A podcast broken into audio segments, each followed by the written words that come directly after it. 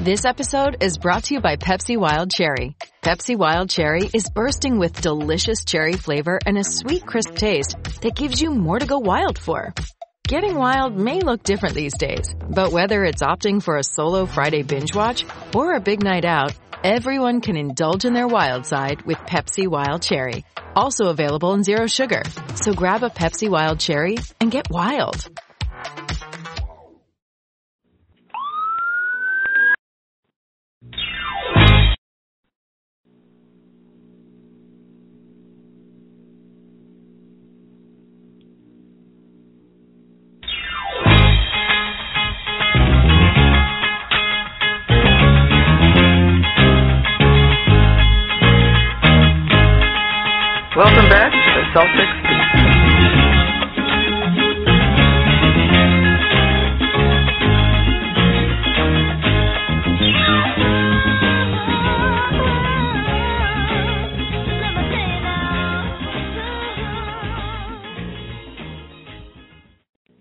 Good afternoon, Celtics fans. Training camp is mere days away, and it's time to kick off a new season of Celtics Beat on CLNS Radio. I'm your host, Rich Conte, and I'll be joined by my co-host, regular CLNS contributor Adam Lowenstein, in a moment. We're going to spend the next hour looking forward to the upcoming season and what fans can expect from a retooled Celtics team after a tumultuous offseason that saw the departures of Kevin Garnett, Paul Pierce, and head coach Doc Rivers. Adam and I will be joined at around 20 after the hour by professional handicapper and ESPN insider Evan Abrams. Evan will be giving us an insider's perspective on how the odds makers in Vegas view the Celtics and the NBA in general this offseason. So right now I'd like to bring in my co-host Adam Lowenstein. Great to be working with you again, Adam. always glad to uh, be co-hosting the show with you. It's, it's always nice to have the Celtics season coming back to oh, maybe near the bottom. That's right. Again, Yeah, it's not autumn until the, uh, uh, the the Celtics season rolls around, and uh, Celtics fans sure had a lot to come to grips with this off season. How are you feeling about what transpired over the summer and about the upcoming season? Well, of course, you know the the pessimism always seems to waft over Celtic Nation when they lose two of their biggest players in, in history, and then seemed to usher in a new era that kind of started with the baton passing last year, and that's why it feels so weird coming into this year. But after that pessimism usually wafts away, I think training camp comes around and you feel like, oh, we're ready for a new young year, and with a lot of guys who can contribute in different ways, and we have some stars and we have some players who could develop into stars. Rajon Rondo obviously being the head of this group, but we have Brad Stevens coming in, and there's a lot of different parts that we have to look at because we really don't know about a lot of these guys. Gerald Wallace, for instance, a lot of these other guys, we don't even know them that well. So it's a lot of different things, but a lot of fresh faces. But you know, Avery Bradley coming back, we just have a lot of pieces that seem to have to come together and hopefully a puzzle for this year. Yeah, you know, uncertainty really seems to be the theme. Um, I've been in the middle of a, a three-part series of blog posts on clnsradio.com, and kind of the focus of part one was on, on that uncertainty and and and that the franchise franchise faces now after you know what was six relatively stable season where fans had a you know really good idea what to expect of the team from night to night and season to season, and you know probably the most significant question that fans have is what approach will GM Danny Ainge and his staff take in trying to get the team back to where it can realistically compete for a championship. You know, the the media and a large segment of the fan base seems to think that the plan is, or at least should be, to tank and to maximize their chances to land Andrew Wiggins or one of the other exciting prospects in next year's draft. On the flip side, in an interview this week, I think with uh, Celtics' new flagship station 98.5, Ainge came right out and said that the plan was to effectively rebuild from the middle, as the the Houston Rockets have recently done. So not, you know, really kind of you know going all in on the draft and and and hoping draft picks pan out over a you know three to five year time period, but really trying to maintain some level of competitiveness while you seek to upgrade the team and, and maintain flexibility to cash in on a big opportunity, whether it's trading for a you know a superstar like uh, James Harden that another team is kind of in, in the position of not being able to re-sign, or even landing that big you know free agent as as the Rockets did with Dwight Howard this summer. You know, what direction do you see Ainge taking the team going forward? I'm I'm right on there with you on this bandwagon of the building from the middle because the problem is, is that dropping all the way to the bottom, and, that, and this is this is really the two schools of thought. You know, Bill Simmons has always been talked about the idea that you don't want to be in the middle of the NBA, but you have the opportunity with the types of trades that you can make with all the pieces that the Celtics have to be near that middle slash bottom, I guess we'll call it like the the three quarters way low, because they're going to be maybe on the chance of of a playoff berth if everything goes right this season. So that's why we're looking at that little area. But I feel like the Oklahoma City Thunder are the the exception, not the rule. They got lucky that they didn't draft Greg Oden, that they got Kevin Durant, because this situation would have been a whole different thing. Jeff Green would have been starting for them and playing at small forward most likely if Kevin Durant wasn't in Oklahoma City, or it might have been a whole different situation. So you can't see, a lot, you know, in a 30-team league like this, it's not like there's that many examples of the team that rises without LeBron James. So it's really going to be a tough thing for the Celtics, but they're going to have a chance because of everything that they've accumulated over the last few months. Yeah, I couldn't agree more. And you know, Simmons certainly hasn't been shy about pushing. You know that that idea that you pointed out that uh, you know the worst place to be in the NBA is is in the middle in that 40 to 45 win range. But you know, I, I really think you know that idea. I first you know heard it in the late 80s, early 90s, and I think at that time in the NBA, and given the way you know uh, franchises were were were structured, the way the CBA worked back then, I think there was some truth to it then. Um, over time, it's it's really panned out that that that's not true, especially in today's NBA. And you know, you cite the Thunder, and they are a pretty good example of a team that has uh, has built largely through the draft. Um, but the reality is you know they never really tanked they they were they were already a you know 35 to 40 win team when they got the draft pick that landed them Durant. So it's not like they tore down any you know any kind of winning tradition and any kind of culture of of, of success. They were kind of you know at the bottom anyways and and and you know managed to you know make some good draft picks and along the way received a lot of luck. I mean you you cited drafting durant instead of oden and that obviously was probably the the biggest factor. But if you look at the successive drafts where they got durant and they got um guys like russell westbrook and james harden and serge ibaka there was a lot of uh, a lot of good fortune involved in that. And that's not to denigrate the job that sam presti and and the folks have done there in oklahoma city. They've done a fantastic job and they should be lauded for building what they've built. But, you know, honestly, to, to, rely on trying to follow that path as, as a way of returning a team to contention, particularly a team that's already enjoyed quite a bit of success and built some of these things that that that you know these franchises that are kind of built through the draft typically st- struggle with that accountability that that that you know level of mental toughness and playoff experience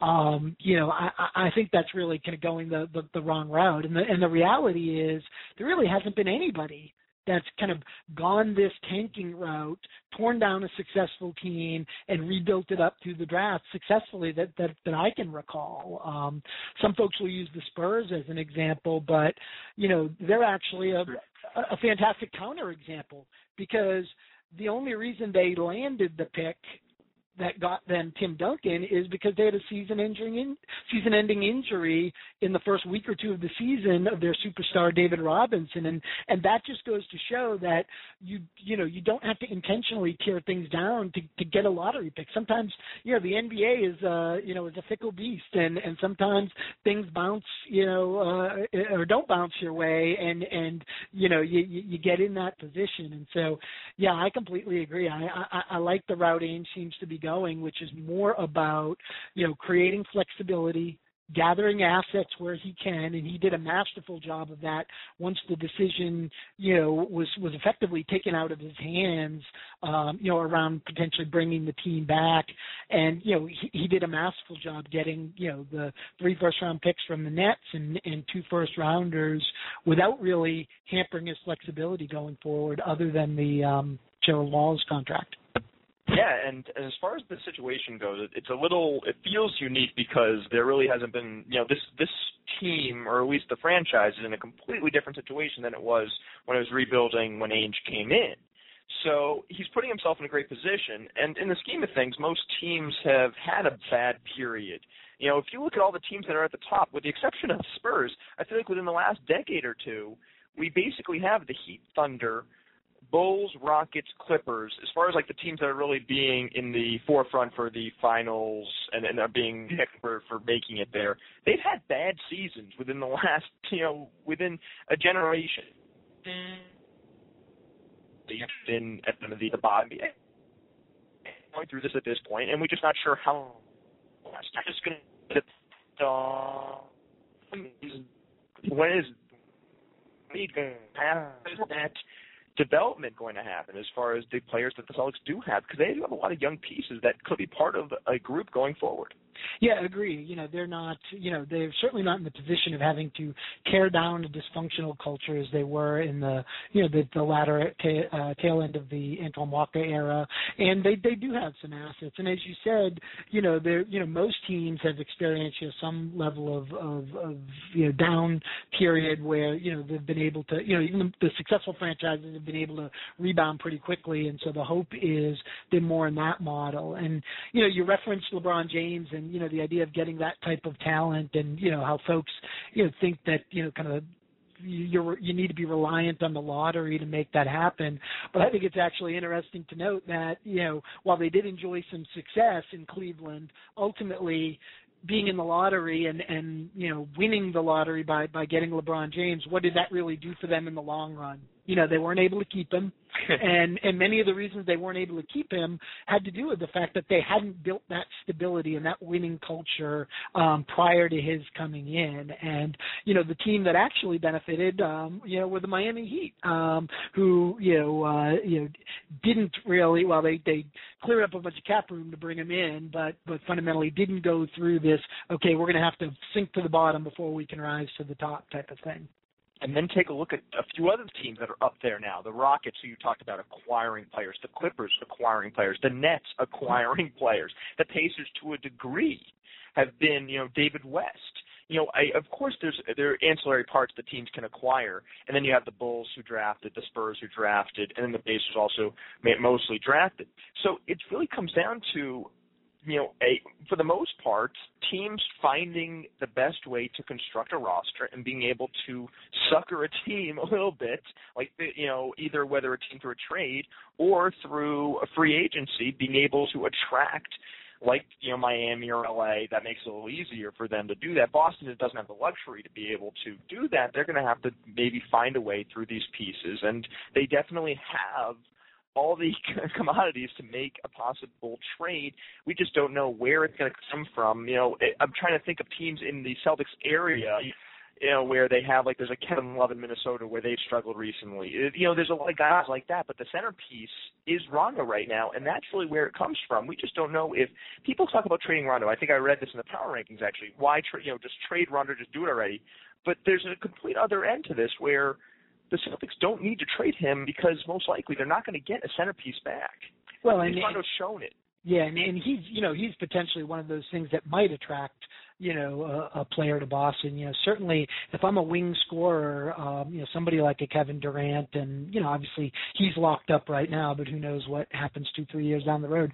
Who would you rather play with as your point guard than than a guy that is just going to continually get you easy baskets, isn't going to be forcing his own offense, you know? And so, you know, I, I I'm with you. I you know I saw Mark Stein's comment in the power rankings, and he never really offered a reason why they needed to trade him. And so, you know, I think the you know the idea that there's a potential conflict there with Brad Stevens, but you know that that still remains to be seen.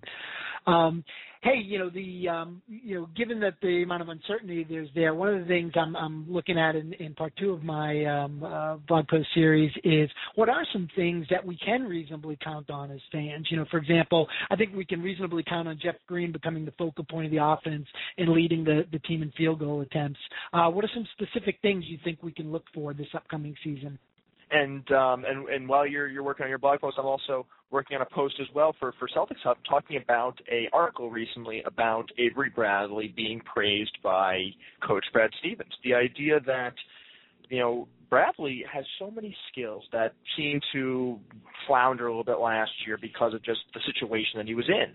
But with a lot more, hopefully, a little bit more consistent playing time, and hopefully no injury, Avery Bradley could shine this year and could be a top player on the Celtics roster, most likely will be, and hopefully starting 82 games for this team. and he has the elite ability, as Coach said, the elite ability. He actually mentioned elite in three consecutive sentences when describing Avery Bradley, which it makes you feel great as a Celtics fan to hear that, just because they're on the same page. What an interesting thing is, and this is just to put, as I was listening to, I think I was listening to a podcast with David Locke, the play-by-play guy of the Jazz, just thinking about uh, Brad Stevens and Gordon Hayward, because the Jazz are going to have to pay a lot of guys coming up the Celtics could overpay a little bit just to get Gordon Hayward, who could be a great cornerstone piece in addition to Bradley and Rondo in the future. But this is just an interesting part of what could be the future for this Celtics team. But Bradley is going to be a huge part of this team going forward because of all these skills that he has, and he still seems to be underrated. Yeah, absolutely. And you know, I, I think actually a potential turning point for him was that that co- failed comeback in uh, you know last game of the Knicks series last season, where it seemed like a light bulb went off for Avery Bradley and and even Jeff Green a little bit, where hey, I can't rely on Kevin Garnett and Paul Pierce anymore to make something happen.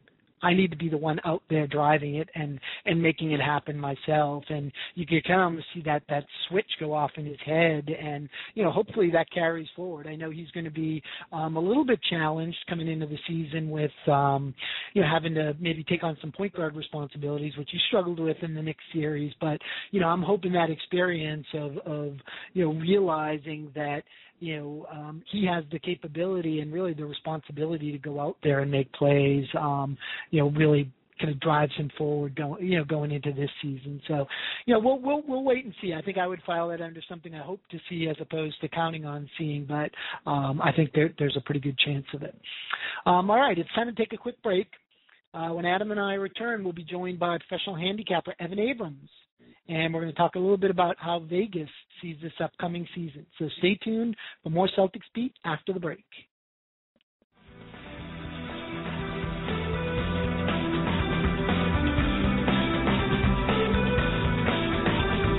Stay tuned for more of the Celtics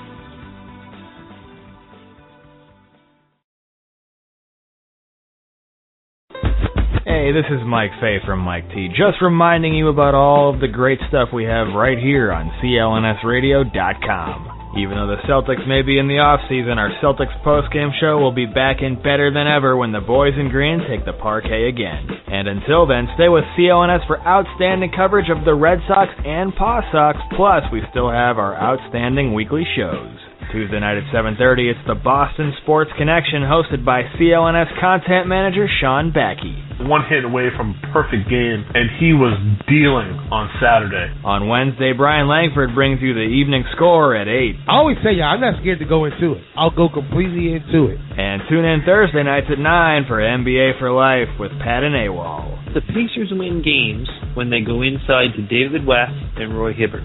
Don't forget you can call into our live shows at 347-215-7771 and if you missed the live broadcast, you can download us on iTunes.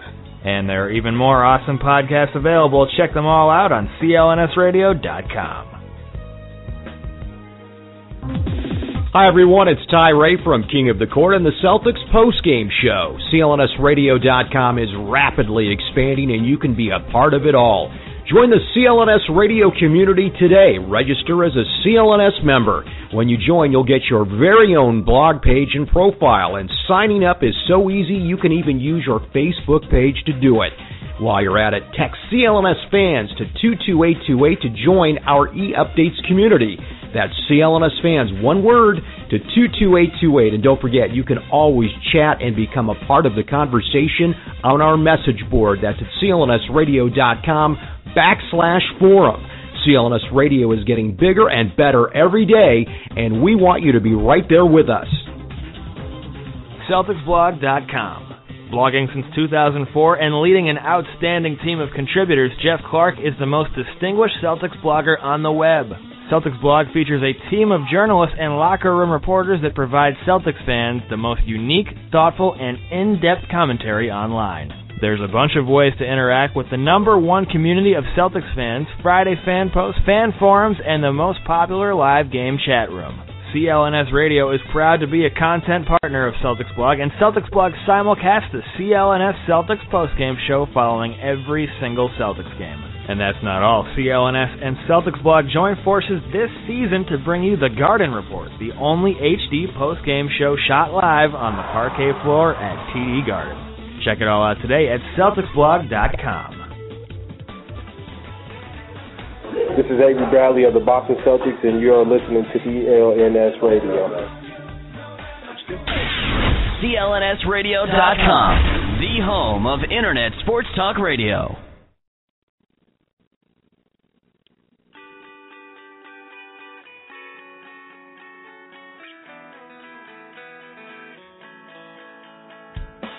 Welcome back to the Celtics Beat. Now here's your host, Ty Ray.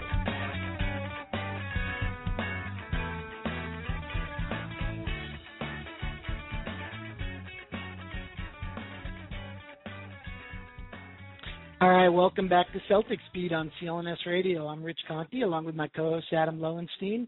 And right now we want to welcome our guest Evan Abrams. Evans is an ESPN insider contributor and professional handicapper. Thanks for joining us, Evan. How you doing, guys? Great. Hey, Evan. First thing I'm curious about is how the the various rumors and moves, um, you know, that have transpired over the summer, particularly for the Celtics, have affected how uh, Vegas sees the upcoming season. Sure. So if you're looking at the odds movement from about June 21st to about right now, you would have started with the Celtics about 33.5 to 1 to win the NBA championship right before the trade occurred with Garnett, Pierce, and Terry. And then right uh, about June 27th, about six days after that, the Celtics future odds went from 33.5 to 1 all the way to 85 to 1. And ever since that moment where you really had that jump in terms of talent on Boston, it's been going up ever since. So you're talking about 85 to 1 to now you're talking about 175 to 1 offshore and at LVH in Vegas about 100 to 1. So, I mean, people really aren't expecting too much from the Celtics this year when you talk about championship expectations. But I think still with the new head coach and experience, I think they should still make the playoffs at the seven or eight seed and still maybe give Miami or Chicago a run for their money. Wow, that's really interesting because most people are, are on the other end. They think, you know, they're thinking top of the draft, hopefully the lottery, or least Celtics fans or, and people in the the media, uh, the power rankings on ESPN. Mark Stein had them at 27th. You know, what's yeah, the interesting thing about it is if you look that? at all the odds from the Eastern Conference, and basically, uh, as people know who are in the business, the win totals and things of that nature don't really come out for another week or so. So basically, the only gauge you have at the moment is to take the Eastern Conference odds to win and put them in order, top eight, top 15, and figure it out. So if you look at the top six, you've got the Heat, the Bulls, the Nets, the Pacers, the Knicks, the Hawks.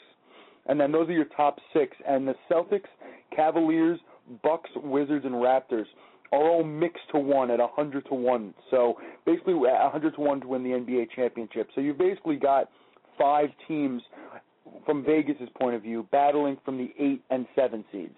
So the Celtics are in that group. And if you ask me, I mean, talent is really mixed, but I think they have a better roster than Milwaukee and Toronto, and I think they'll be really battling with Washington and Cleveland for that 7 8. And I, I think the thing that's really surprising to me is the Pistons at the 12. I mean, a lot of people with the talent that they've put together really think that they have a chance to get into that group. But if you look at the odds, they they really aren't in that group. If you t- if you look at Vegas. Yeah, the Pistons really seem to me uh, to be a team that uh, you know Vegas could make some money on because um, you're right. The expectations have been been raised. They have put together some talent there, but I think the thinking is you know that um, there hasn't been a lot of kind of demonstrated uh, success um, by any of that talent. They've put a you know bunch of names together, but but many of those names, while talented, have been kind of underachieving. And you know I, I think it's actually interesting to hear where the Celtics fit in because you know there's been the a lot of talk in the media about whether you know the, the, Celtics are you know truly rebuilding and and tanking as as some teams are. And an interesting contrast for me would be the the Sixers who have you know pretty clearly made no bones that they are, you know, putting all their eggs in the uh in the lottery basket uh, you know, this this coming off season. Um where do they fit into the odds? I'm assuming they're they're the longest odds in the East. Yeah, um, so if you talk about those top, I guess, 12 teams I mentioned, the Sixers are going to be 15th in the Eastern Conference all all alone, but uh, their odds are pretty much at 400 to one right now offshore to win it all, and in Vegas they're a thousand to one. So offshore is even giving them a better chance than Vegas is. But if you look at but if you look at the odds movement for uh, the Sixers, it's kind of interesting to the fact that as we get closer to the season, their odds uh, end up getting longer. They started at about 85 to one, quickly to 125 to 275, and as I mentioned, already sitting there at 400 to one. So obviously. A lot of these different sports books are begging you to put something on Philly, and I just think a lot of people aren't seeing it. Interesting. Inter- oh, uh, Rich, were you going to go ahead there? No, go ahead. So yeah, the um, as far as and I want to jump back to Celtics a little bit, and sure. it, you know, people think that the Celtics are going to have a tough time this year because the schedule, Rondo, everything like that. They're going to have 19 games in their first 31 days. They haven't had something like that to start off a season in a while, and quite a few road games against tough teams. So if they start off pretty poorly, though, if anything, those those odds are going to get tougher. Would you say if you were to bet on the Celtics, it would be at the end of the beginning of the at the beginning of the second month of the season?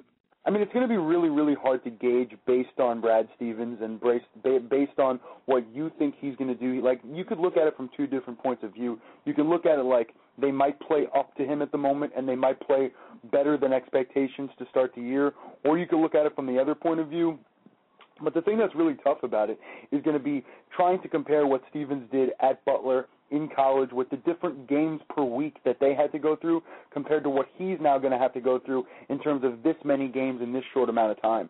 So I think you could look at it from both points of view, but if you've got that tough of a schedule and if they do end up going behind other teams and end up like falling back, I think waiting on them could get kind of interesting, especially offshore and in Vegas. But also, again, it just depends. It depends when they get Rondo back. It depends when the talent uh, melts together. So it's going to be real interesting to see how that specific team does. Now, uh, Evan, you mentioned the Nets as uh, being, I think, the uh, the third in the East uh, behind yeah. uh, Miami and, and Chicago, and so you know, no doubt Celtics fans will be following the fortunes of the Nets uh, this season. But with Doc Rivers going out to LA, I think you know there'll be there'll be a little bit of interest there. Um, how do the Clippers look out west? Sure. So when you talk about the Clippers out west, and if you look at it, let's look at it from two different points of view. Let's look at it from my top 15 list in the West based on Western Conference. Uh, to win the Western Conference, the Clippers are currently third, and the Rockets are fourth.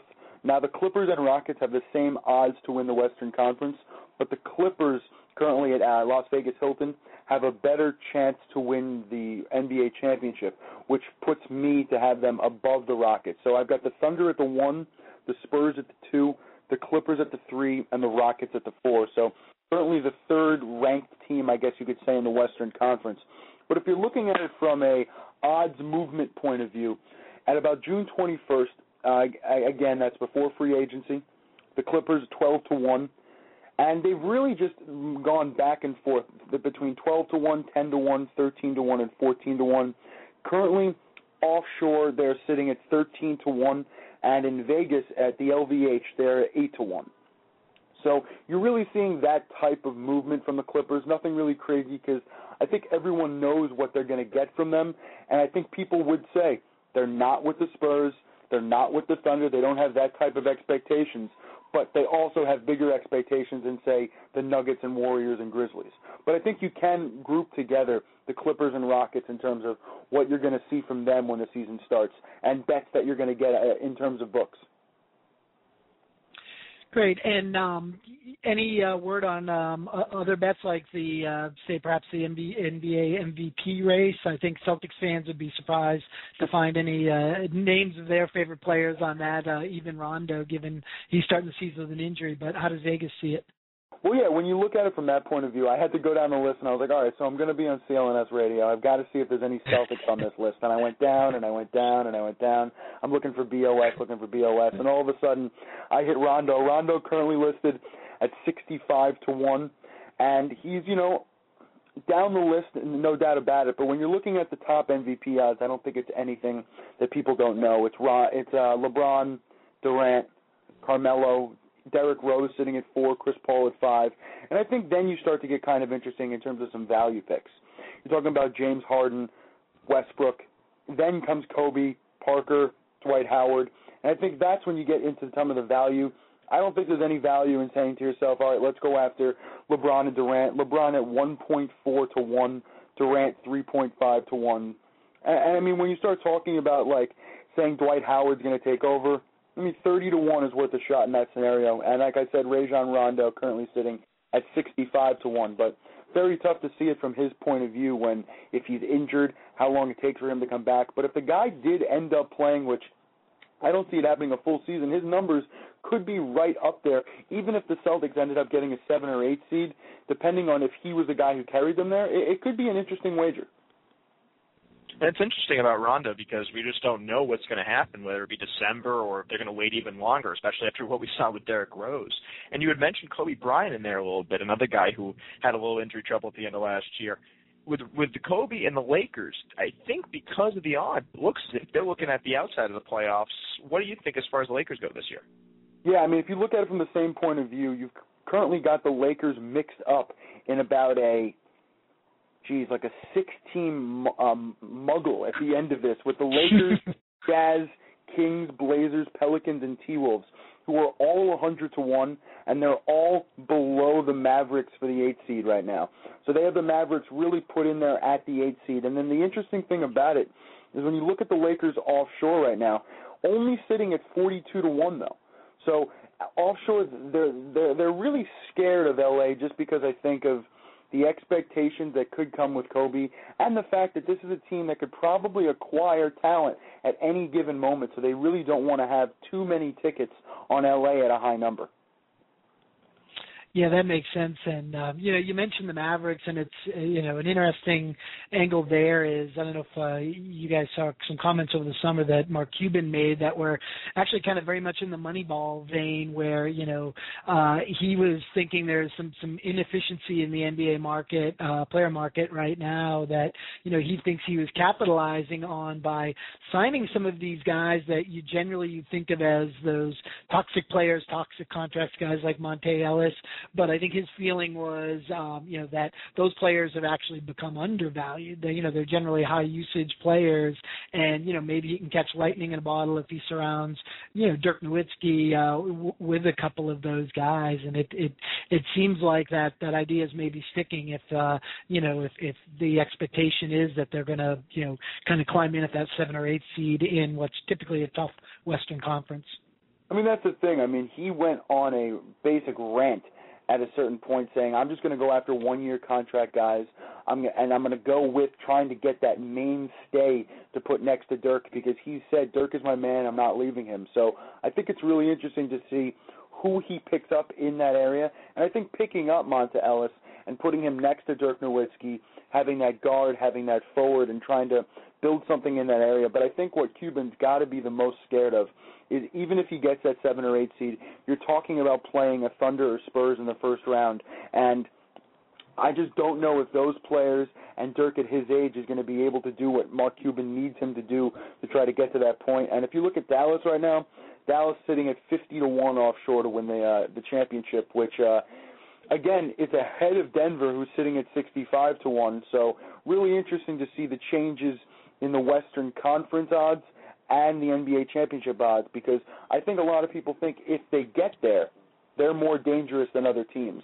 And that's where I think you see the odds change. Yeah, one thing that that seems like it hasn't changed is that the uh, Spurs are still held in pretty high esteem. That kind of surprised me when you said they were sitting there at second in the West, you know, behind only the Thunder. I guess you know the the, the track record is there, and and you know um, the the stability and and and you know uh, and constancy is there with Popovich and Parker and and and Duncan, and so you know I, I while they're get they're getting long in the tooth, that doesn't seem to be scaring away Vegas. No, not at all, and I think it can't be because every time you count them out, they end up there. so right now, you've only got the Heat, Thunder, and Bulls in the entire NBA who have odds better than the Spurs, who are sitting there at 11 to one. The Heat, obviously, the huge favorite, but then I think Vegas is scared about this Derrick Rose situation, so you've got to have the Bulls as a high number just in case he comes out firing on all cylinders. You need to make sure that that value is lower than maybe it should be based on you know, a guy shows up in Vegas and says, "I'm a Bulls fan. I'm just going to buy a ticket on Chicago." And all of a sudden, maybe you're buying it at 20 to one or 15 to one, based on what maybe what the odds should be. when in reality right now it's ten to one, which is maybe where it has to be. And that's pretty interesting about the the, the playoff races or where, where this could be in the end at the end of the season. And you had mentioned, I think, at the beginning that the Celtics, you know, having a chance at being, you know, at the lower rung of the Eastern Conference playoffs and facing either the Heat or Bulls. Looking at that series, and of course we're so far away from that, especially after we saw what the Celtics did against the Knicks, and that was kind of an interesting series, one a, a definitely unique one. With there, what would you say would be the best way to look at either the odds perspective or just how they play against those types of teams in the playoffs? Well, again, I mean, barring injuries and barring anything of that nature, yeah. I mean, if I'm if I'm Boston, I, I just would probably rather see, and this is going to sound really bad, but if, I'd probably rather see a Miami or a Brooklyn versus seeing a Chicago. Because I think a Chicago type team with their type of defense would be really really tough on what I'm projecting as a tough we're going to call it a tough scoring Celtics team this year. And I just think they're not going to be able to get the ball in the basket against that type of team. And I think they're going to have a better chance against maybe we'll see how Brooklyn gels over the season. But I think a Brooklyn Boston first round series with all the storylines attached would probably go into Boston's favor a little more than anything else. So that would be something I think they'd be looking at, and even the Knicks would be something that they that they would be okay for them to see in the future. But I would want to avoid the Pacers and the Bulls based on their defensive prowess. Yeah, that makes sense. And and sticking in the Eastern Conference, I was a little surprised to hear uh, Derrick Rose as as fourth in the uh, in the odds for the MVP. Um, yeah. You know, I, I guess that makes some sense from the standpoint of you know, again, if you let that number get too high, you know, it, it seems like it's going to be feast or famine for Derrick Rose. He's either going to continue to struggle in in his comeback, or if he is physically well, you know, the stars could align. You've got the com- you know the the, the natural comeback story. You've got an already strong team, you know, and the Bulls are shown they can contend even without Rose, and Rose takes them to another level. So he feels like one of these guys that could be either right there, you know, fighting uh, LeBron for you know the, the the MVP award, or just kind of you know completely out of it and and and an afterthought by midseason. Here's an interesting scenario, and let me let me point this back to you. But if you look at the top two guys in the MVP, you've got LeBron and Durant. Both guys have players on their team who could take away from that. You know, I understand LeBron does everything for that team, but all of a sudden Wade comes back and starts playing well. You know, LeBron's not going to have the numbers that he would have if Wade wasn't there. So if you look at it, you've got Carmelo Anthony and Derrick Rose as the top two players on this list who are probably their lone stars on their team. So if you're looking at it from a point of view that Mar- Melo could come out and score 28 a game and basically be do- doing everything for New York, and same for Rose. I mean, they might, in the end, have a better chance based on the type of teammates that uh, with a Russell Westbrook and a, and basically with you know a Dwyane Wade and a Chris Bosh. So th- there's where the value might lie, to be honest with you. Great. And hey, you know, folks, you can find um, Evan on Twitter at uh, Betropolitan, um, and so please give him a follow there. But I'm, I'm curious, Evan, as somebody who you know kind of professionally has his ear to the ground, um, you know, who on social media do you follow that that that fans might want to uh, take a look at? Well, I mean, what I do actually, which is pretty interesting, on my website, I have a top 100 people to follow in the sports betting industry. So I give out a full list and these are people that I recommend and it's just easier to do that way. There's a lot of people and a lot of sources that I go after to try to find information. So I find it necessary to just have a full list, give it out there, and I update it on the weekly basis with links to their accounts and uh that's the way I've been doing it for a little while. So that's something I usually end up trying to do. Great. And folks can find that at www.metropolitansports.com. Is that correct? Uh, just betropolitan.com. Simple just betropolitan.com. Great. Well, yep. so encourage everybody to go out there and take a look at that. Um, you know, before we let you go, is there any other kind of interesting over unders or prop bets that have that have caught your eye out there?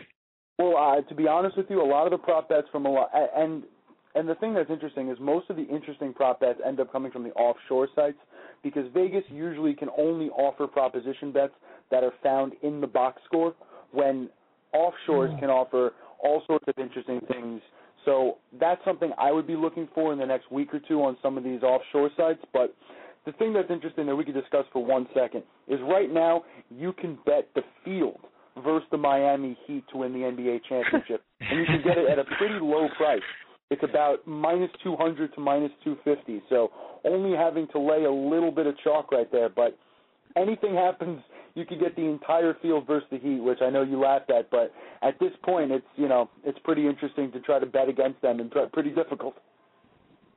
Yeah, that that that definitely is interesting, and it doesn't surprise me that's out there, given you know that they've they've won two straight. But hey, the way I look at it is, you know, uh, anything can happen in an NBA season. Uh, two years ago, you know, the, the the Heat were nine minutes away from being eliminated in the the conference finals against the Celtics, and uh, um, you know, uh, they, to their credit, uh, you know, pulled out that game and then went on to uh, beat the Thunder pretty soundly. And then, you know, last year, heck, they were one, you know, Ray Allen three away from you know losing in six uh, to the Spurs. And again, to their credit, Allen made the shot and they they they won in Game Seven and took home their second straight. So uh, it's it's interesting the uh, the aura of invincibility that the the Heat have been kind of surrounded uh, in over the past couple of years when you know they've they've had a couple of close calls. And again, to their credit, but uh, so that, that's that's something I think would tempt me a little bit to kind of bet the field there. Hey, when you're in when you're in clutch time, you want nowhere else to go than LeBron James. So they've been doing it right. And uh, when you get to three point shooter, it's not exactly a uh, Kyle Korver. It's someone who's been doing it all their life in Ray Allen. So they went to the right people in the right situations. Yeah, that's exactly right. Well, hey, thanks for joining us, Evan. Uh, so, folks, you know, again, uh, you can follow Evan at uh, Betropolitan or check out his website at www.betropolitan.com. He's got some great resources out there, and you know, uh, would, would love to have you on the show again in the future. Uh, this is really, really interesting. It's a kind of a break from the normal, uh, just you know, kind of pure basketball analysis, and kind of getting that insider's perspective was was was really interesting. Hey, once once the uh, proposition bets come out on the offshore sites, we can have some real interesting topics. And once the season starts, things start changing, and it gets even more interesting. So uh, we're about a month away, and I can't wait. Sounds great. Well, thanks again, Evan. And uh, hey, folks, it's time for another break. And uh, when we return to Celtics Beat on CLNS Radio, Adam and I will talk a little bit about Paul Pierce and what his departure means and what the future might hold for him. So stay tuned.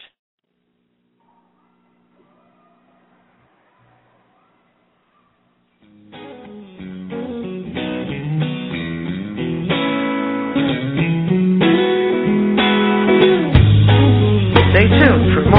Celtics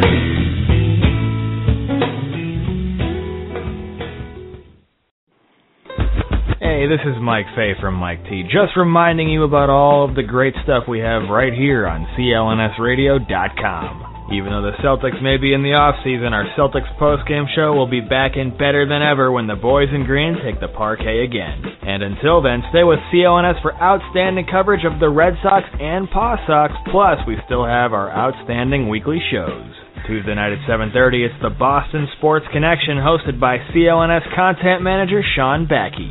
One hit away from perfect game, and he was dealing on Saturday. On Wednesday, Brian Langford brings you the evening score at 8. I always tell you, I'm not scared to go into it. I'll go completely into it. And tune in Thursday nights at 9 for NBA for Life with Pat and AWOL. The Pacers win games when they go inside to David West and Roy Hibbert.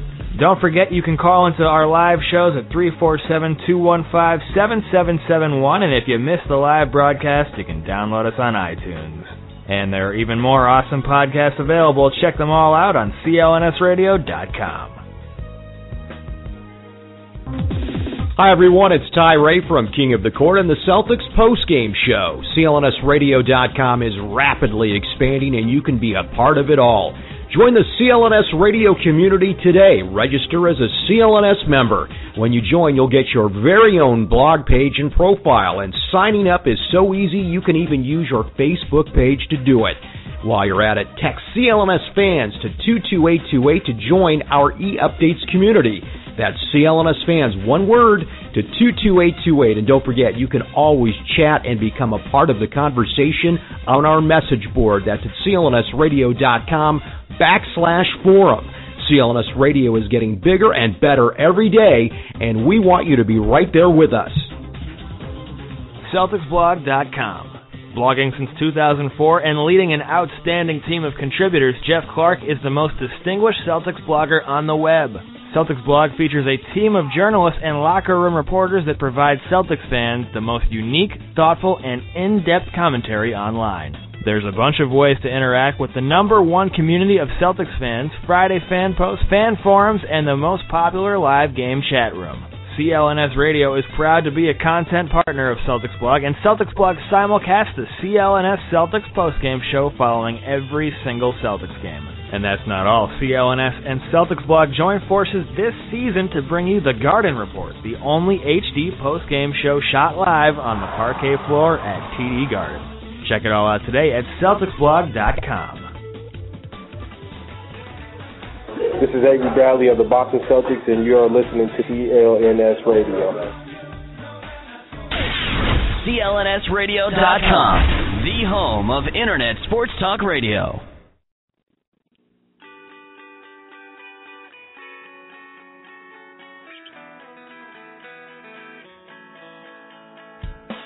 Welcome back to the Celtics Beat. Now here's your host, Ty Ray.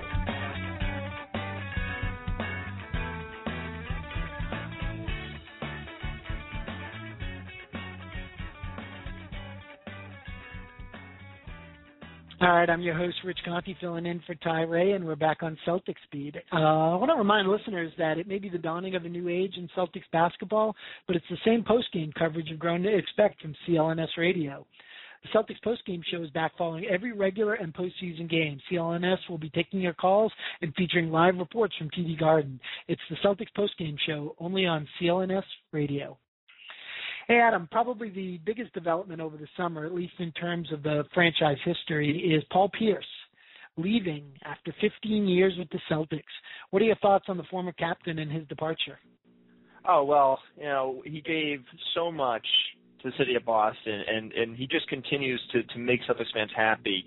Um, and it's it's amazing what Paul Pierce, the truth, the captain, did here in Boston. 15 years, it's amazing, and that's pretty much spanned, spanned almost my entire lifetime. You know, I grew up with Paul Pierce, 34, in Green, and I remember I uh, reading about how he wants to come back to Boston after the end of his his NBA career. It's great that he's thinking about it right now. I, I'm sure Brooklyn, when you know, is not too happy about it, but just being from Boston and, and having the, the the idea that Pierce might be living there for the rest of his career, and you can go into his sports bar or whatever he wants to do after his career, and just and and be a part of of the Paul Pierce experience for basically my entire life is what I hope. So I think that's just a great thing about what Pierce has done and what Pierce is continuing to do for the city of Boston. Yeah, say you know I have a lot of those same feelings, and I'm uh, certainly a little bit older than you, or maybe a lot older than you. But uh, I actually pretty pretty distinctly recall uh, when uh, you know Pierce was drafted. I was uh, living in uh, the Charlestown area at the time, over in the Charlestown Navy Yard, and I think it was a Wednesday night was the draft, and you know we had a bunch of folks, um, you know, uh, were out uh, enjoying a few uh, adult beverages, and uh, here I was at a bar in the days before smartphones, trying to get some word on you know what had actually happened in the draft. The Celtics had, I believe it was the number nine pick that season, and I know there was there was talk about uh, Dirk Nowitzki. That's when you know people were first starting to hear his name, and um, I remember finally hearing you know that that they drafted Pierce and being really puzzled and and trying to get information about well did they make a trade? Did they move up? Because leading into that draft, I mean he was certainly a consensus top five pick, if not top three pick. Um, I think that was the Mike Bibby, Michael Olowokandi draft, which is a, is a story in and of itself. But uh, so I was just really puzzled that the, the Celtics had come away with him. And then you know the next day when I you know uh, opened the newspaper and uh, found out no that he just you know for whatever reason uh, dropped in the draft. I believe at the time there was there was some questions of some you know trouble with the coaching staff in Kansas and maybe you know him showing up to a pre-draft workout not not in the best condition. Um but who knows? That was so long ago and clearly it uh, had very little relevance to what was ultimately a a stellar career and and you know someone who really um you know through some ups and downs but ultimately kind of etched his name um in the annals of the of Celtics history. And so I feel really kind of fortunate and even honored as a as a Boston uh, basketball fan to have you know gotten to witness you know um, the lion's share of his his career playing for the Celtics. Yeah, and I think it was Dirk Nowitzki who was drafted ninth overall, and then you know it, it was it's amazing to look back at these names because you know I saw most of them. You know I've seen most of them play, and and you know I didn't. I obviously wasn't. You know, I don't remember the draft too vividly. Uh, it's it's really interesting looking at like Mike Bibby, Raef LaFrentz, Antawn Jamison, Vince Carter. I don't think of Pierce as that type of group. I think of you know Carter maybe and Dirk Nowitzki maybe, but I think of Pierce in a higher level than than this type of draft, which seems like a weak one. Um, so it's really interesting that Pierce has separated himself, especially with that championship. It's great that he has that ring under his belt because that's really a thing that most players like the Charles Barkleys and you know like the players like these guys that they they were so great, but we just don't know whether you know it's just frustrating that they weren't able to put a championship on on the board or you know hang a banner. It's just great to have Pierce being able to do that in the city in the place that drafted him because that doesn't happen as we've discussed. It doesn't happen that often with the players that are drafted today. Yeah, absolutely, and you know certainly uh, he won the championship, and nobody can really take that away from him um, because he clearly earned it. Um, you know, he, he was named the Finals MVP of that series in 2008, and and while I don't think he had a great statistical series, you know this was you know he was clearly you know one of the the, the two or three most important components of that team, along with Garnett and and Doc Rivers. You know, Allen obviously played a, a, a significant role, but but you know he was pretty pretty clearly the third banana uh, on the court, and you know just that you know it wasn't a case where he was kind of going off to a different franchise just to win a championship. It, I think it's actually really meaningful that that that he won one as a Celtics Celtic and played such a huge part in it. Um, you know, I, I think no one will forget that uh, showdown against LeBron in the uh, Eastern Conference semifinals, Game Seven, where you know they battled back and forth. I think LeBron finished with 45 and Pierce with 41, literally playing each other head to head, and and and you don't see that very often anymore. I remember in I remember being in the in the balcony for that game, and it was it was unbelievable. It, it just it felt like otherworldly. The the, the game and, and the two players just going back to back and going back and forth and everything. And when you talk about Pierce, you know the, the finals were uh, you know an interesting with the wheelchair situation, everything like that. Kevin Garnett was the MVP, the should have been the MVP for for that regular season. Uh, he was arguably the best player. One of the he's arguably one of the best player, one of the defensive play, best uh, one of the best defensive players in NBA history. And Pierce coming together with Garnett, and of course having Allen, having those three players, you know, makes it you know kind of ushered in a new NBA. And Paul Pierce is part of that really that new era that the NBA was understanding how to put players together and how to understand how to win a championship. Because you know we saw the Spurs get lucky, and we talked about them a little bit with the injury and understanding.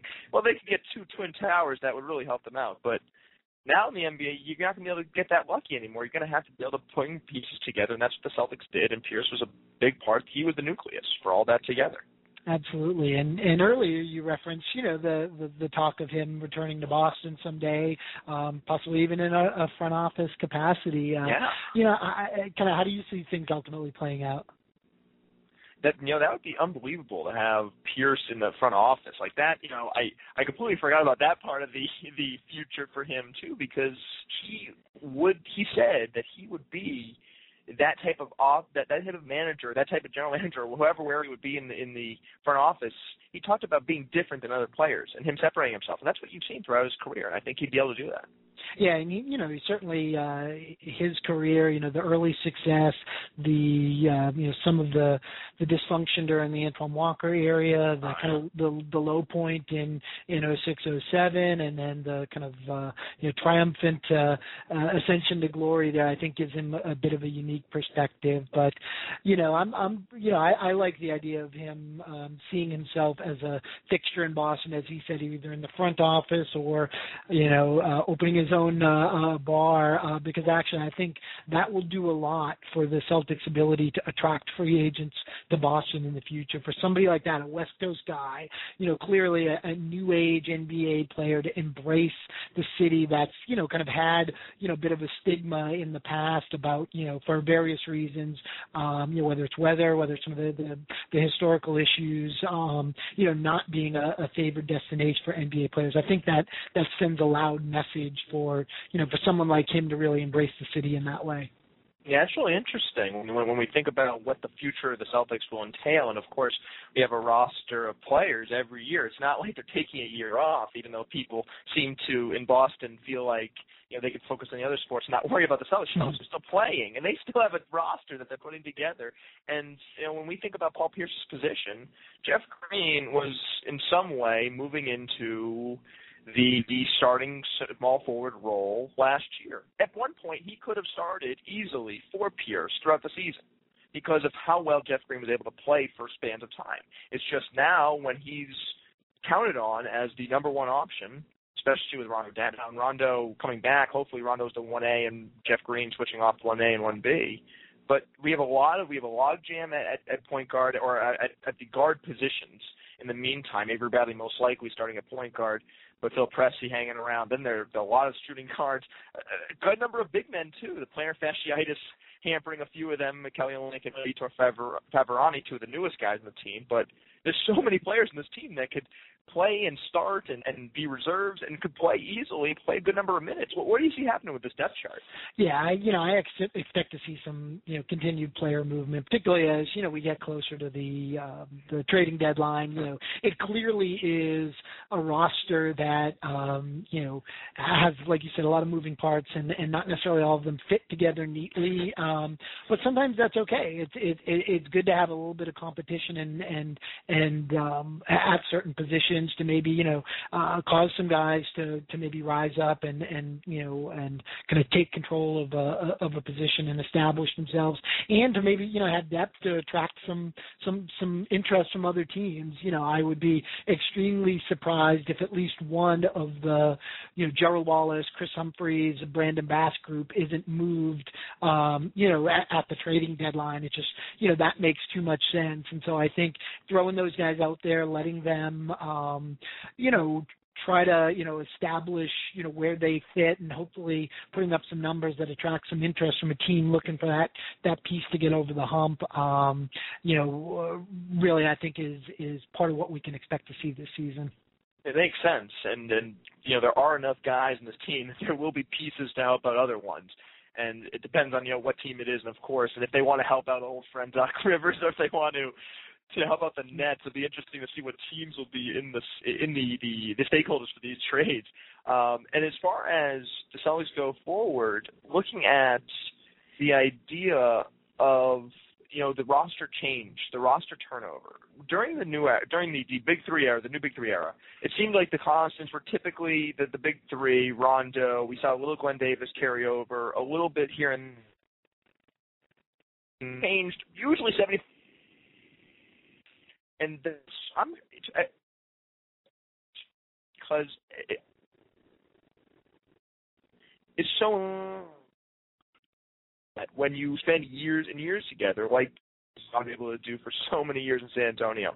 It, in the year in the era of free agency, unfortunately, it doesn't happen that often. But I would like to see what they the Celtics are able to keep a roster, maybe even eight to ten guys, or, or even seven or six guys from year to year, maybe even over four or five years. Once they get that that group of guys that they'd like to have, I don't want to see this roster change over so much, though.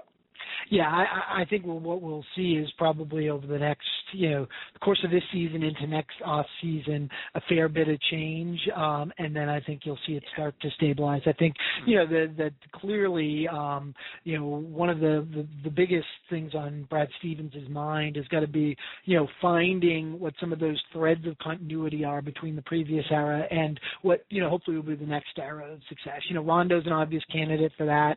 Uh, Green is an obvious candidate. Avery Bradley, uh, you and I talked a little bit on the break about you know the idea that maybe that that failed comeback against the Knicks, you know, might have been a turning point for for Avery Bradley, where kind of a light bulb goes off for him that that he isn't just along for the ride, right? That that that he needs to be part of the fabric of the team. He needs to be out there making plays happen. And it seemed like that switch went off for him uh, during that comeback. And you know, hopefully that'll be one of those threads. Jared Sullinger is potentially another one. You know, I know he had uh, some some off court issues this off season, but hopefully those are a you know an outlier, and and he can be one of those constants that kind of to be something we can count on during the next era. It'll be interesting to see how these minutes go around. Kelly Olynyk deserves 20 minutes a night, basically. We don't know who's going to be able to be in the doghouse early on or how Stevens is going to be able to spread out these minutes. It's going to be very tough, especially with a tight schedule and how they're going to be able to use rotations for a pretty young team. So, and I was so happy to hear Evan Abrams thinking that the Celtics could be able to make the playoffs. I'm I'm going towards that. I'm leaning towards that because I keep going back and forth from like 27 to 37 wins, maybe even 40. If Rondo's back in time and they're able to bring together some good cohesion, maybe they do make the playoffs. So, do you think they could? It's it's possible. I'm I'm hoping they do. Actually, that's a you know I'm not one of the people that feel like the the lottery is the best is the best case scenario for them. So you know that's what I'm hoping for. So you know we're about out of time. Hey Adam, it was great. Uh, thanks for joining us on the show. I also want to thank our guest Evan Abrams. Again, give him a follow out there at Metropolitan Sports and at www.metropolitansports.com. I'm your host, Rich Conte, along with co-host Adam Lowenstein, and that was Celtics Beat. Hope to see you again soon.